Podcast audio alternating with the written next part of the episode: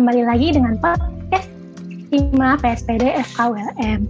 Perkenalkan, nama saya Rauda Rizky Afilah dari Hima PSPD 2020 selaku sebagai podcaster kita kali ini. Selain itu, selamat datang pada para pendengar sekalian pada podcast Hima PSPD FKULM yang berjudul Cegah Diabetes Sejak Dini. Bersama saya sudah ada Dr. Nurul Reski Atika selaku narasumber kita pada podcast kali ini. Dr. Tika merupakan alumni dari FKULM tahun 2013 loh. Kita sapa dulu yuk. Assalamualaikum Dr. Tika. Waalaikumsalam. Bagaimana kabarnya dok? Selamat siang semuanya. Alhamdulillah, yeah. kabarnya baik-baik aja, masih sehat. Gimana dek? Sehat juga dek? Alhamdulillah sehat dok. Iya. Nah, Oke. Okay. Uh, pertama-tama saya ingin Berterima kasih kepada dokter yang sudah ingin menjadi narasumber kami untuk membahas topik yang sangat menarik kali ini tentang diabetes ya dok ya. Mungkin karena teman-teman juga sudah tidak sabar, bisa kita langsung masuk ke pertanyaan pertama kali ya dok? Boleh, silahkan ya dek. Oke, okay. nah jadi dok, sering sekali kita mendengar bahwa hidup ini akan menjadi lebih berat dengan adanya diabetes dan bahkan bisa mematikan. Jadi sebenarnya apa sih dok diabetes itu sendiri dan ada jenis-jenisnya apa saja ya dok? Oke, jadi memang sebenarnya kita harus kenal dulu ya untuk diabetes mellitus ini apa. Jadi untuk diabetes mellitus itu sebenarnya dia merupakan suatu kelompok uh, penyakit metabolik ya yang harus digarisbawahi penyakit metabolik dengan karakteristik gula darah yang tinggi yang terjadi bisa karena kelainan uh, produksi insulin atau kerja insulinnya uh, atau kerja insulinnya atau keduanya. Jadi uh, apa namanya kalau ditanya untuk jenis-jenis diabetesnya, tipenya apa aja. Jadi kalau sejauh ini ada tiga ya dek ya. Yang pertama diabetes mellitus tipe 1, diabetes tipe eh diabetes mellitus tipe 1 ini dia uh, apa namanya penyakit metabolik diabetes yang terjadi karena peningkatan gula darah yang disebabkan oleh uh, defisiensi insulin yang sifatnya itu absolut ya jadi defisiensi insulin yang absolut. Jadi hmm, dia itu uh, produksi insulinnya nggak ada sama sekali. Biasanya terjadi pada pada pasien-pasien yang yang sudah punya penyakit autoimun duluan sebagai uh, underlying disease-nya. Nah, di mana kita tahu sendiri bahwa insulin ini kan adalah hormon yang diproduksi oleh pankreas untuk mencerna gula darah. Nah, jadi kalau misalkan insulinnya sendiri nggak ada diproduksi, otomatis uh, gula darah yang ada di uh, dalam pembuluh darah kita nggak bisa dicerna uh, lah intinya kayak gitu, nggak bisa dimasukkan ke dalam sel-sel. Sehingga um, pasien-pasien diabetes mellitus tipe 1 ini dia perlu insulin dari luar tubuhnya. Oke, itu untuk diabetes mellitus tipe 1. Kemudian untuk diabetes mellitus tipe 2 sama dia juga penyakit uh, yang ditandai dengan peningkatan gula darah uh, akibat adanya resistensi insulin. Nah, ini metode ini uh, apa namanya manifestasi klinisnya mirip tapi apa namanya patofisiologinya beda ya dari dari DM tipe 1. Kalau DM tipe 2 ini akibat resistensi insulin yang disebabkan oleh multifaktorial yang harus digarisbawahi. Jadi multifaktorial artinya banyak faktor. Banyak faktor yang hmm, apa namanya? banyak faktor yang akhir, akhirnya menyebabkan penyakit diabetes mellitus tipe 2 ini. Apa aja? Nanti mungkin akan kita bahas di belakang. Salah satunya mungkin ada obesitas, ada genetik, sama ada beberapa faktor yang lain. Nah, eh, kemudian selain itu juga ada diabetes mellitus tipe gestasional. Artinya namanya pun gestasional ya, otomatis dia berhubungan dengan kehamilan. Jadi dia adalah penyakit diabetes yang ditandai, yang ditandai dengan peningkatan gula darah akibat eh, akibat kegagalan mempertahankan kondisi euglikemi. Euglikemi itu artinya gula darah yang normal biasanya terjadi pada 2 sampai 5% ibu hamil dan cenderung akan kembali normal setelah uh, melahirkan. Itu deh untuk tipe-tipe dari uh, diabetes mellitusnya. Jadi untuk tipe-tipenya ini juga ada banyak ya dok? Ya? Iya. Oh, Terus, terus mengapa ya dok diabetes ini dapat menyebabkan kematian?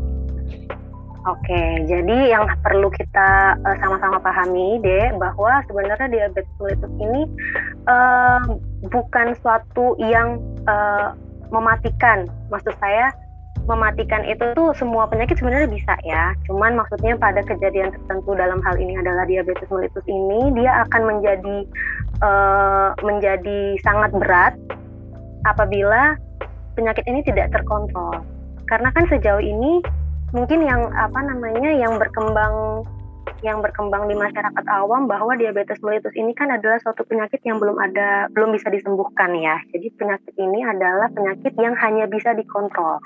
Jadi eh, apa namanya prinsipnya apabila pasti apabila penyakit ini terkontrol otomatis um, otomatis penyakit ini tuh bisa lebih uh, apa ya lebih bisa dimaklumi gitu loh. Jadi bukan bukan berarti uh, ketika pasien itu terkena diabetes dia pasti akan meninggal karena diabetesnya. Mungkin maksudnya meninggalnya akibat beberapa komplikasi yang disebabkan oleh penyakit diabetes ini sendiri. Nah, sedangkan yang harus kita pelajari baik-baik juga, kita sampaikan ke teman-teman uh, awam di luar sana bahwa untuk diabetes mellitus ini sendiri dia memiliki komplikasi yang banyak jadi mungkin pasien-pasien dengan diabetes mellitus akan uh, menjadi terminal atau akan menjadi um, akan menjadi sangat kritis apabila pasien-pasien itu sudah memiliki komplikasi-komplikasi. Nah, komplikasinya mungkin sudah pada belajar semuanya komplikasi diabetes mellitus ada yang sifatnya makrovaskular, ada yang komplikasi sifatnya mikrovaskular. Makrovaskular apa aja?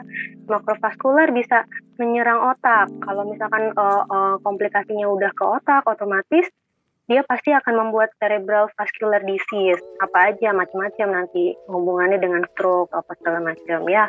Kemudian uh, komplikasi kedua komplikasi ke jantung dia akan membuat uh, apa namanya uh, akut coronary syndrome, IMA, dan uh, congestive heart failure dan lain-lain lah ya mungkin. Kemudian selain itu kalau misalkan dia menyerang ke ekstremitas, dia akan komplikasinya akan uh, membuat ulkus, gangren yang akhirnya berujung pada amputasi.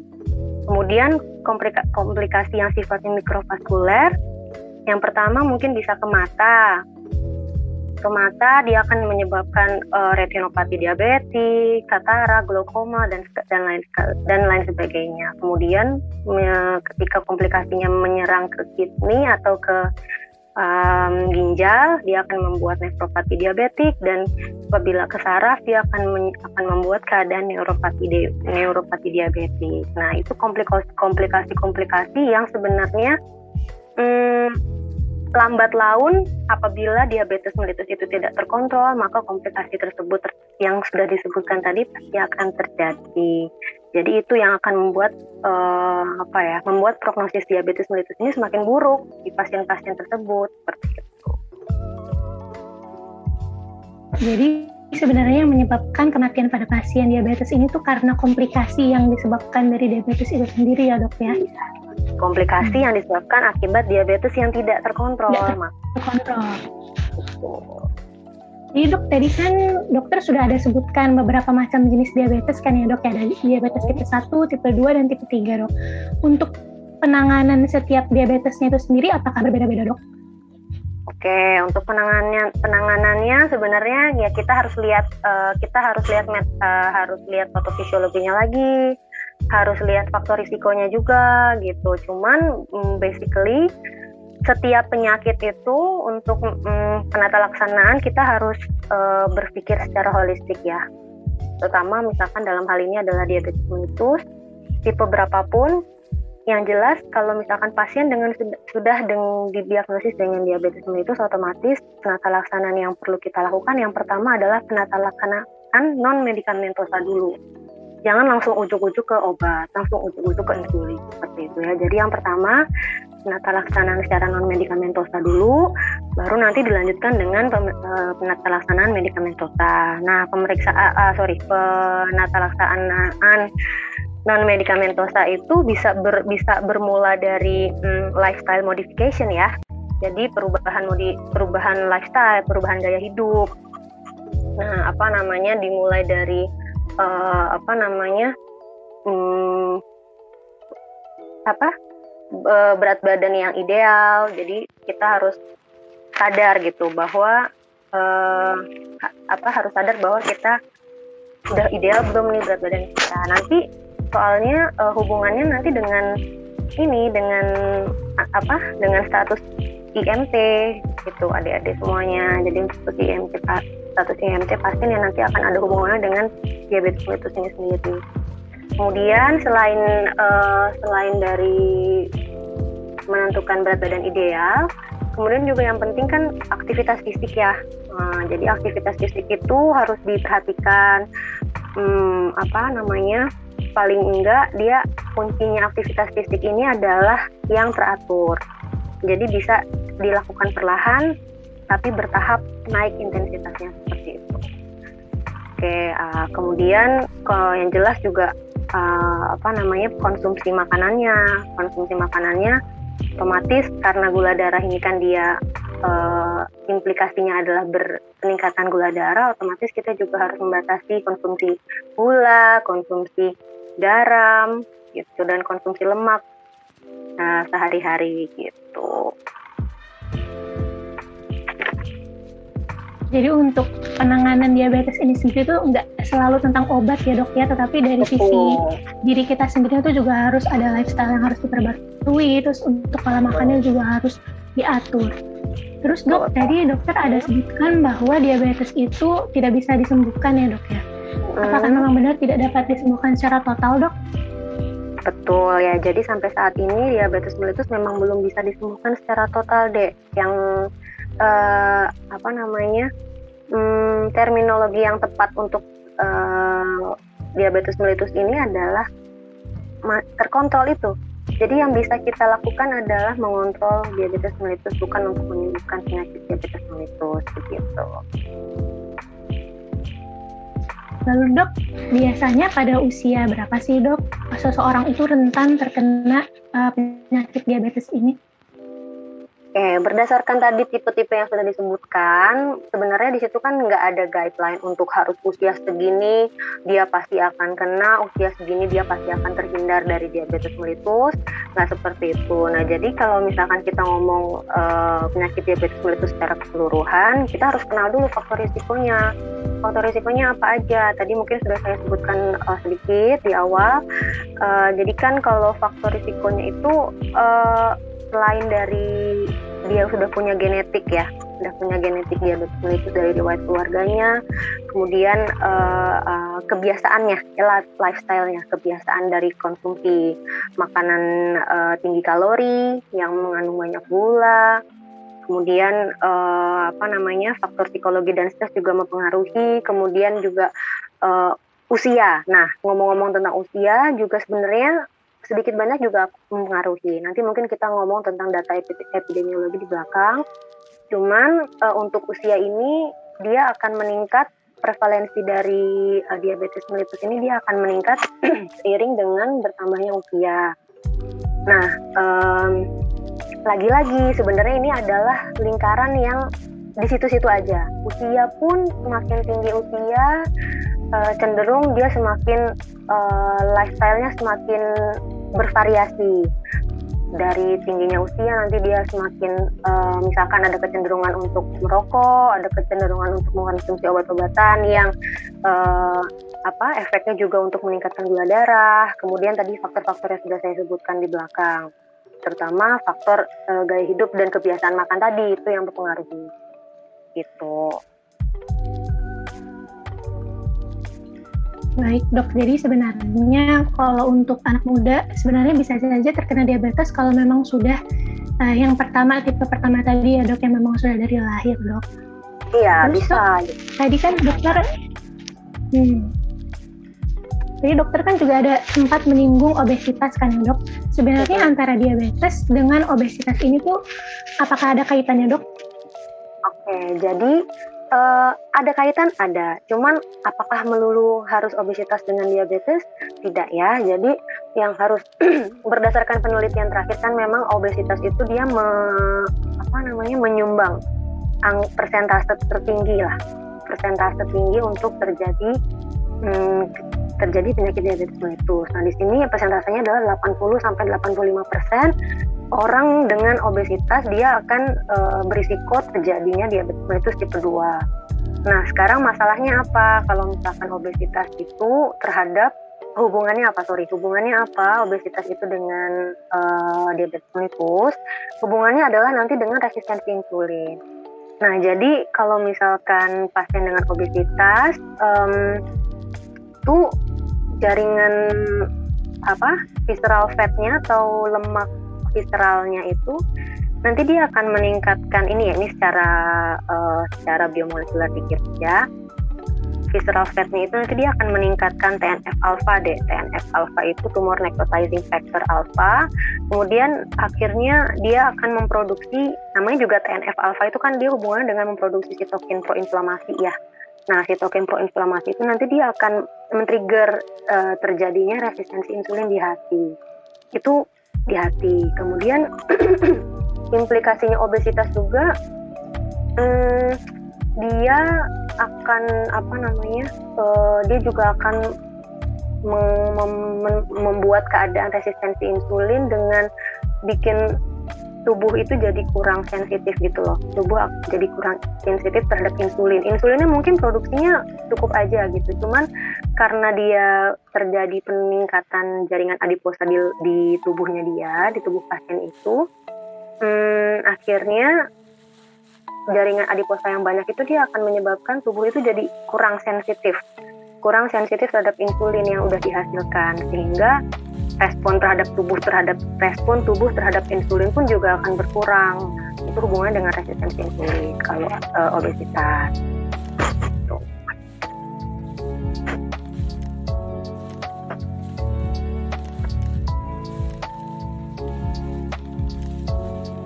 Gimana dek?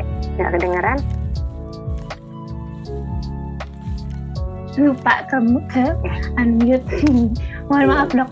Jadi tadi tuh seperti balik lagi ya dok ya kayak obesitas itu berkaitan lagi sama lifestyle hidup tadi itu betul hmm.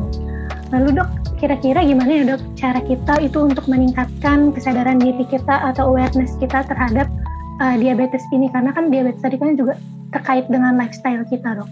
Mm -mm. Oke, nah sekarang uh, mungkin sedikit saya sambungin lagi dengan uh, kondisi obesitas yang udah disebutin tadi. Jadi sekarang kalau pertanyaannya adalah bagaimana untuk menemukan awareness adalah balikin lagi ke diri kita masing-masing. Kita dari mungkin dari tenaga kesehatan itu kan juga udah sering ya uh, promosi edukasi tentang uh, beberapa apa penyakit-penyakit tidak menular salah satunya adalah diabetes mellitus ini. Nah, udah banyak sering digembur-gemburkan. Nah, sekarang sekarang adalah PR kita masing-masing untuk uh, meningkatkan self awareness kita terhadap si diabetes mellitus ini. Untuk obesitas aja, sebenarnya kan gampang ya. Kita kan punya diri kita sendiri, gitu kan. Kita uh, yang tahu diri kita sendiri ya kita, yang kita, yang tahu faktor genetik kita ya kita juga, yang tahu kebiasaan kita ya kita juga Nah, jadi ya memang harus balikin ke kita lagi. Nah, sekarang untuk obesitas itu gimana caranya? Jangan kita cuma ngomong obesitas, obesitas itu bisa bikin DM loh, teman-teman. Obesitas itu begini loh, begini loh, teman-teman. Sedangkan kita uh, kurang begitu paham tentang obesitasnya ini sendiri. Nah, jadi yang harus kita pahami bersama bahwa obesitas ini kan uh, sebenarnya gampang. Kita bisa menentukan seseorang itu obesitas atau tidak itu kan dengan um, dengan pemeriksaan antropometri. Mungkin kalau nanti di eh, orang-orang awam nggak kurang paham antropometri itu apa, ya kita bilang aja itu loh pengukuran berat badan sama tinggi badan. Berat badan kamu berapa? Berat badan eh sorry tinggi badan kamu berapa? Nah nanti dari pemeriksaan antropometri yang variabel pengukuran itu cuma berat badan dan tinggi dan tinggi badan itu kan bisa dihitung sampai akhirnya eh, apa namanya sampai akhirnya didapatkan Nah, IMT itu, IMT kita berapa ya kan? Nah, nanti berdasarkan WHO itu IM, penghitungan IMT itu ada beberapa ada beberapa klasifikasinya, ada underweight, normal, sampai obesitas. Nah, menurut WHO, orang itu dikatakan obesitas adalah dengan IMT di atas eh, uh, 25 sampai dengan 29,9 itu obesitas grade 1, kemudian obesitas grade 2 dimulai dari 30 ke atas. Nah, dari situ kan kita udah bisa tahu nih, oh saya obesitas nggak ya? Oh, ternyata kalau misalkan udah uh, obesitas grade 1 berarti udah harus warning nih, oh ini udah uh, masuk ke obesitas grade 1, otomatis saya harus harus ini nih, harus memodifikasi gaya hidup saya lagi. Nah, sebenarnya itu akan berkaitan, Dek. Jadi eh, diabetes mellitus itu kan dia faktor risikonya banyak seperti saya bilang ya, mungkin terutama si tipe 2 ini, si diabetes mellitus tipe 2 ini kan dia multifaktorial. Jadi kita harus paham benar-benar faktor yang bikin diabetes mellitus ini apanya, dari mana. Kalau faktor misalkan faktor eh, genetik ya kita mohon maaf ya kita nggak bisa ubah lagi memang itu faktor yang sudah diturunkan gitu cuman kalau misalkan faktor yang masih bisa dimodifikasi seperti tadi saya bilang obesitas uh, aktivitas fisik yang kurang kemudian ke apa namanya kebiasaan konsumsi, kalori yang berlebihan nah itu kan bisa di, bisa di modifikasi bisa diubah gitu loh dengan uh, self awareness kita gitu. Nah, kemudian juga selain pemeriksaan antropometri yang sudah saya sebutkan tadi, kita juga perlu aware nih terhadap tubuh kita sendiri, lingkar pinggang kemudian. Jadi angka yang penting hmm, angka yang penting selain antropometri itu adalah angka lingkar pinggang. Nah, nanti itu nanti uh, pengukuran itu akan berimplikasi terhadap hmm, kecenderungan untuk menderita diabetes mellitus. Nah, di mana kalau laki-laki angkanya di atas laki-laki uh, angka lingkar pinggang di atas 85 cm dan angka perempuan itu di atas 80 cm. Nah, kemudian yang terakhir uh, pemeriksaan tekanan darah berkala itu juga penting ya untuk menentukan uh, risiko terjadinya hipertensi yang di mana hipertensi itu pun nanti juga akan berpengaruh terhadap diabetes mellitus gitu.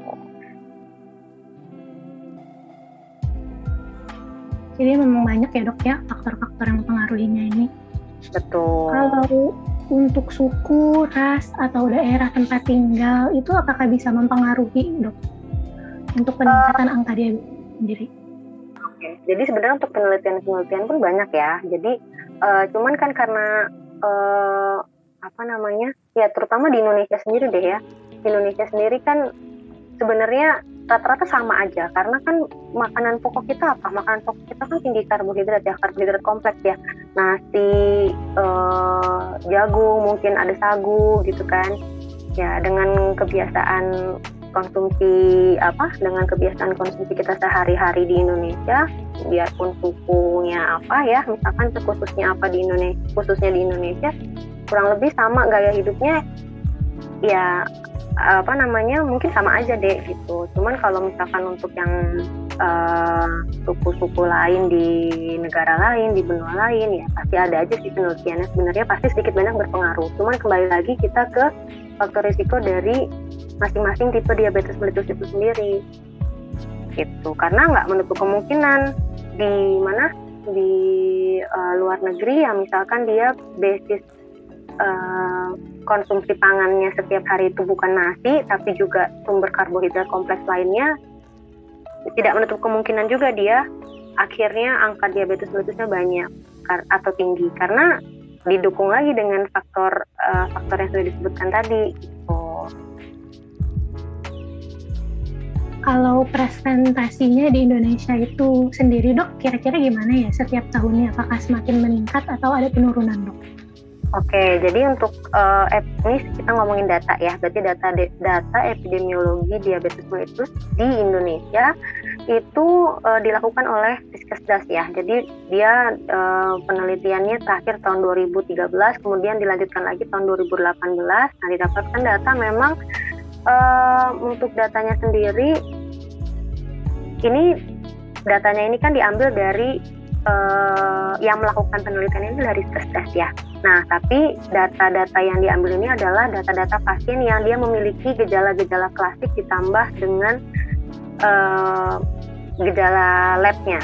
Nah, jadi yang harus diketahui sebelumnya adalah penegakan diagnosis DM ini adalah berdasarkan dengan gejala klasiknya yaitu ada polifagi, polidipsi, poliuri ditambah lagi dengan uh, gejala labnya gejala labnya itu ya teman-teman tahu lah ya gula darah puasa di gula darah puasa lebih dari sama dengan 126 kemudian gula darah gula GDP 2 pp postprandialnya lebih dari sama dengan 200 dan GDP-nya lebih dari sama dengan 200 juga.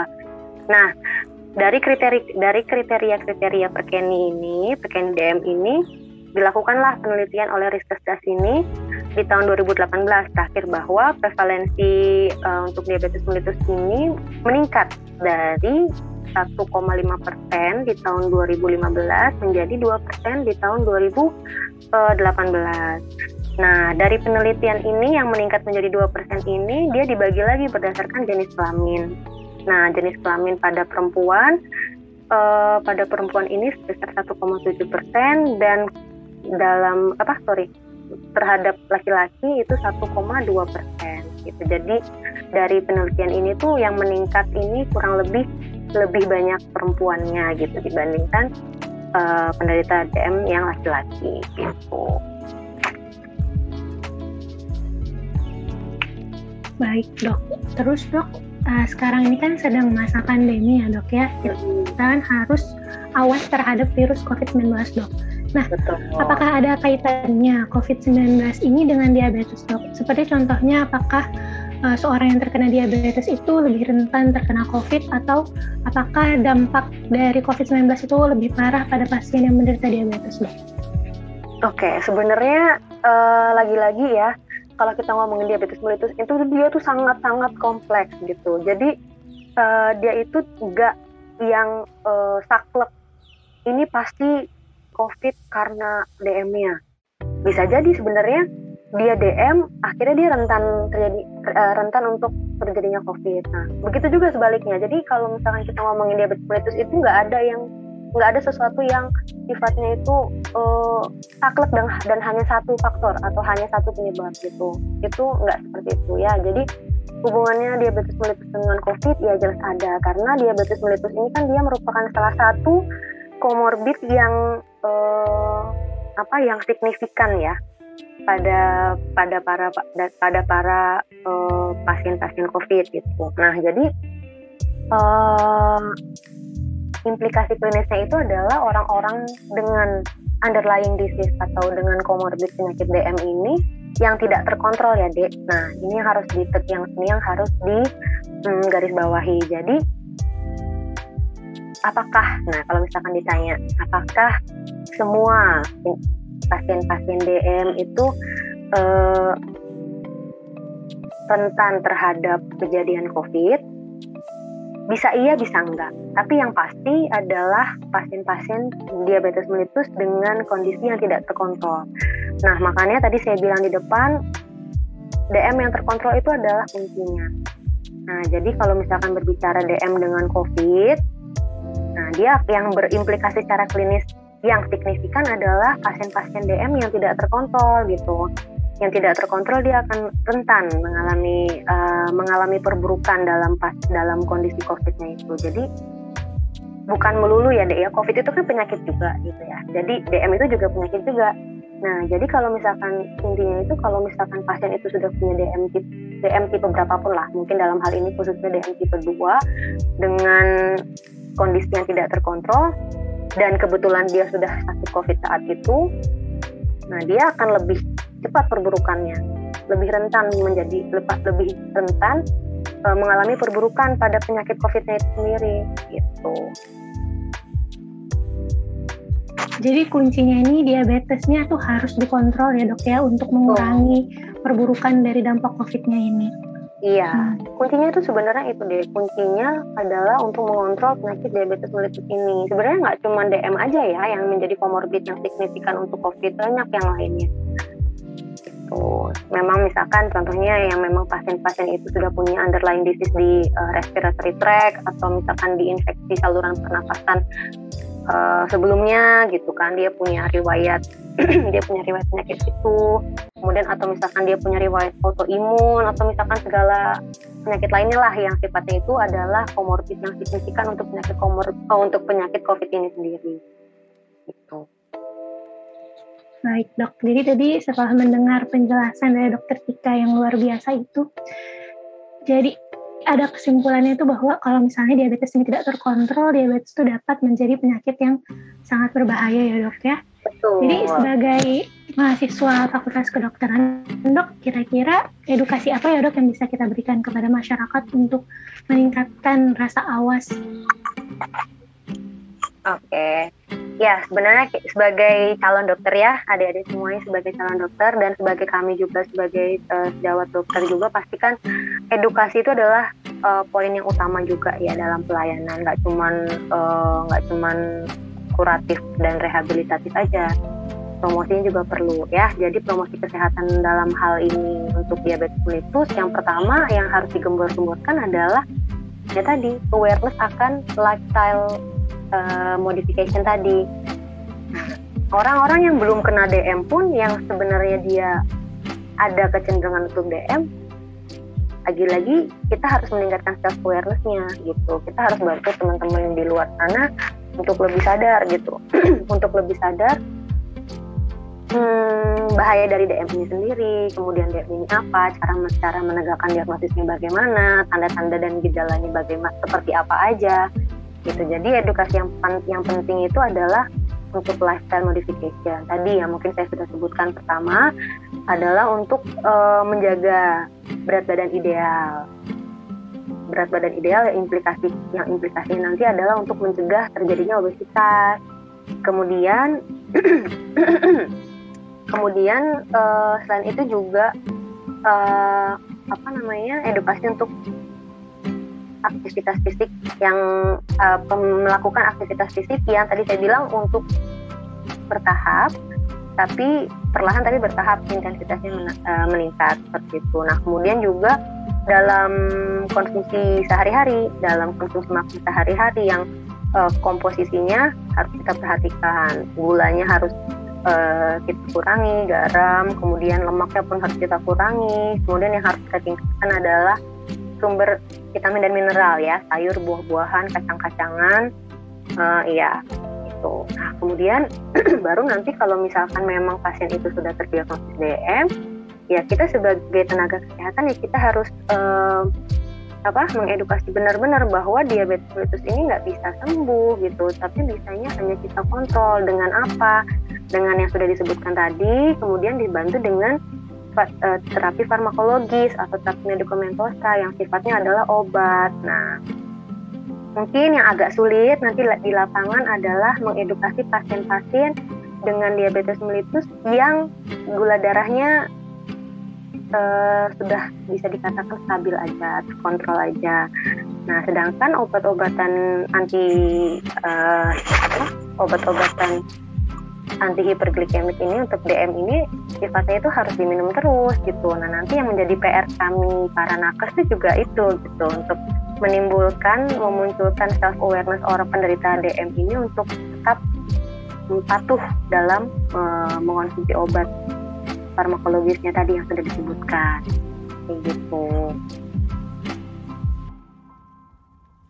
Kalau yang mengenai lifestyle tadi dok untuk pola hmm. makannya apa ada makanan khusus yang dianjurkan untuk pengidap diabetes dan atau justru yang tidak disarankan dok? Kalau untuk jenis makanannya Oke, kalau untuk berbicara jenis, kita harus ngomong dulu tentang komposisinya, tentang persentasenya gitu kan. Nah, kalau misalkan pada terapi non farmakologis DM ini kan kita kenal namanya TNM. TNM itu adalah terapi nutrisi medik.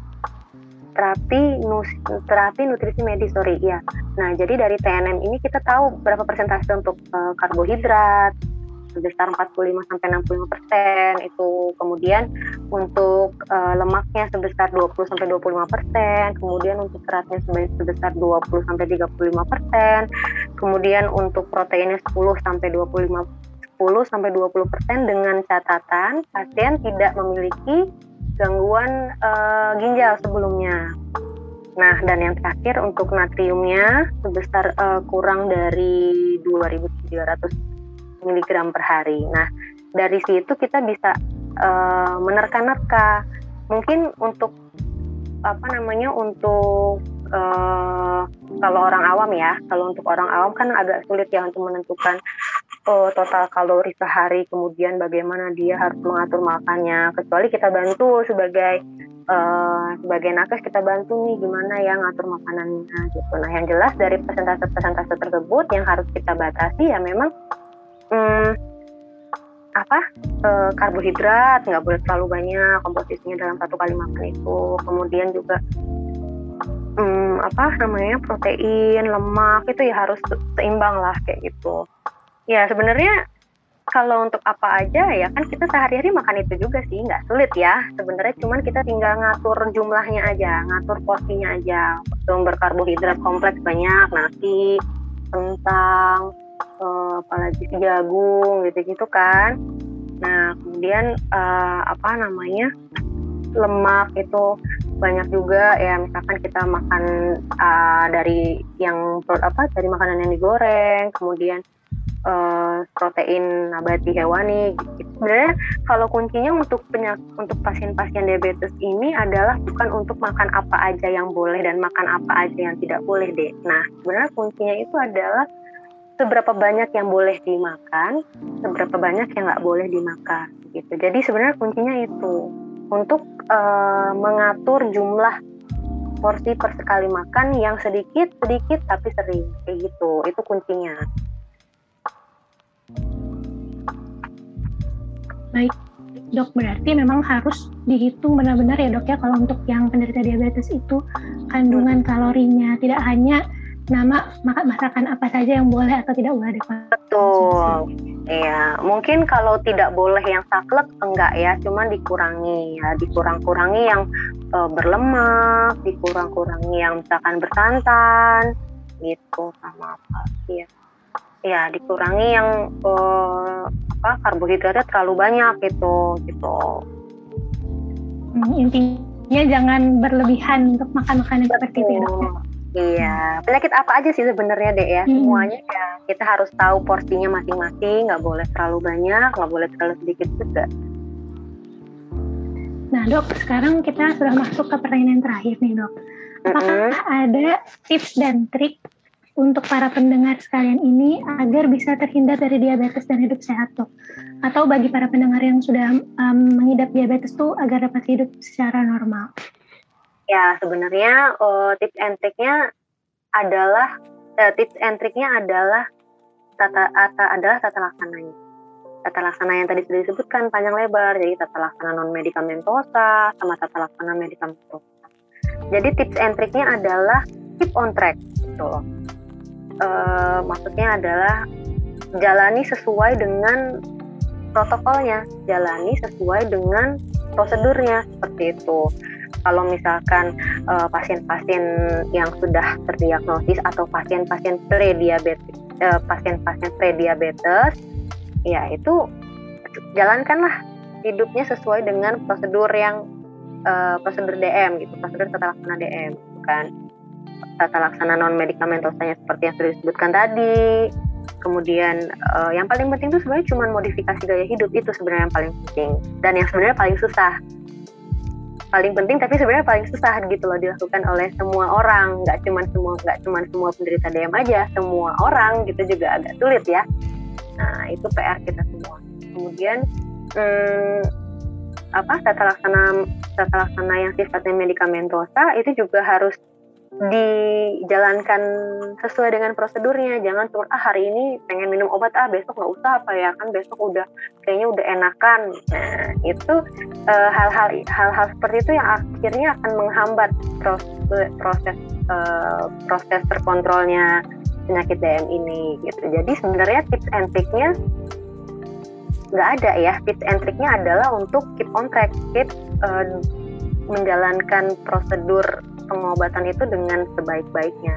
Dibantu dengan mungkin orang-orang terdekat di inner circle si mereka-mereka itu yang membantu untuk mengingatkan, membantu untuk support moral, mensupport membantu untuk uh, memberikan selalu edukasi gitu.